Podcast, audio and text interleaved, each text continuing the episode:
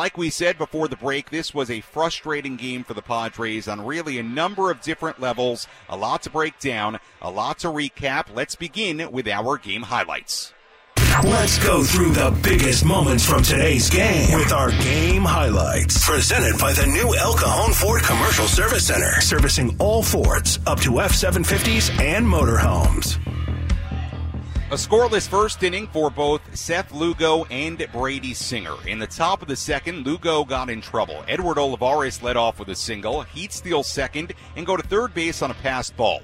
With runners on first and third and one out, Matt Duffy dug in. 2 2.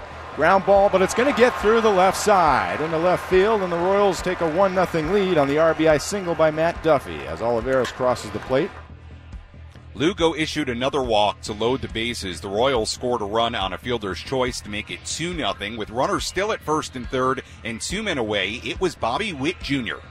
Advantage Eaton for sure. He's bouncing, bouncing. Now he goes. Pitches swung on line drive over the head of a leaping Xander Bogaerts. just barely over his glove. Xander tried to time it perfectly, but he couldn't. An RBI single for Bobby Witt, and the Royals now have a 3 0 lead here in the top of the second. Royals weren't done. Salvador Perez was next. 1 0 swung on and driven towards the gap. This is going to be trouble. Eaton's going to score. Witt's going to score. It's a two run double for Salvador Perez, and all of a sudden it is a 5 0 Royals lead.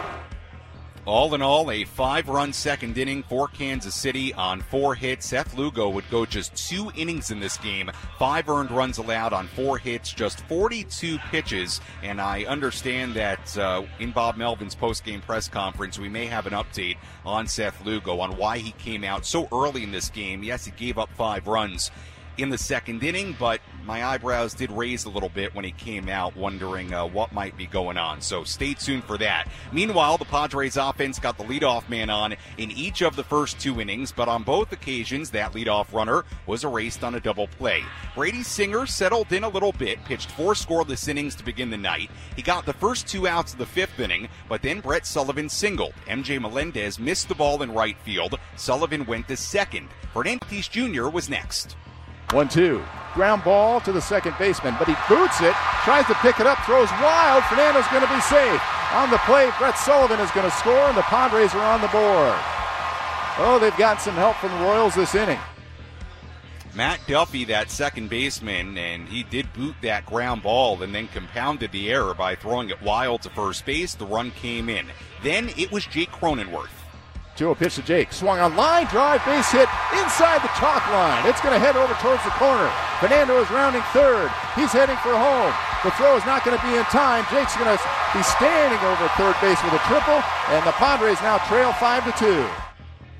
Padres still trailed 5 to 2 heading to the bottom half of the sixth inning. Xander Bogaerts led off with a single against Brady Singer. Matt Carpenter was next. Swung on, line drive into center field. This one could fall. Diving play by the center field, and it's going to get by him. Poor choice by Nate Eaton. It's going to go all the way to the wall. Xander Bogaerts is going to score. Matt Carpenter is going to be at second base, and the Padres now trail 5 to 3.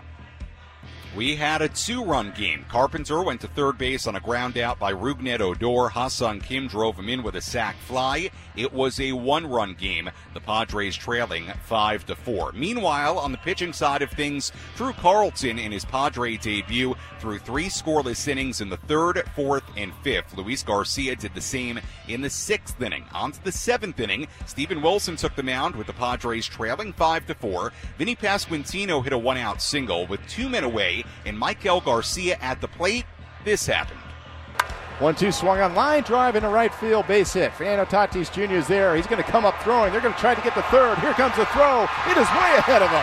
He's gunned down on the cannon by Fernando Tatis Jr. And you can hang a star on that one. Vinny Pasquantino challenging Fernando Tatis Jr. and he comes up short.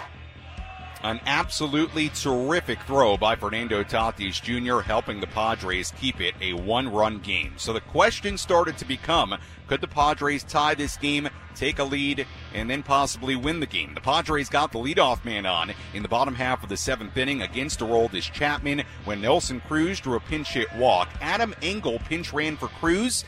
He would get picked off first base. Padres did not score in that seventh inning. Nick Martinez pitched a scoreless top of the eighth inning. In the bottom of the eighth inning, the Padres put runners on first and third with two men away. Xander Bogaerts drew a one out walk against Taylor Clarke. Rougned Odor hit a two out single, but then Odor was picked off first base to end the inning and end the threat for the Padres. A scoreless top of the ninth inning pitched by Josh Hader. We went to the bottom half of the ninth inning. The score still Royals 5, Padres 4. Scott Barlow came on for the save opportunity.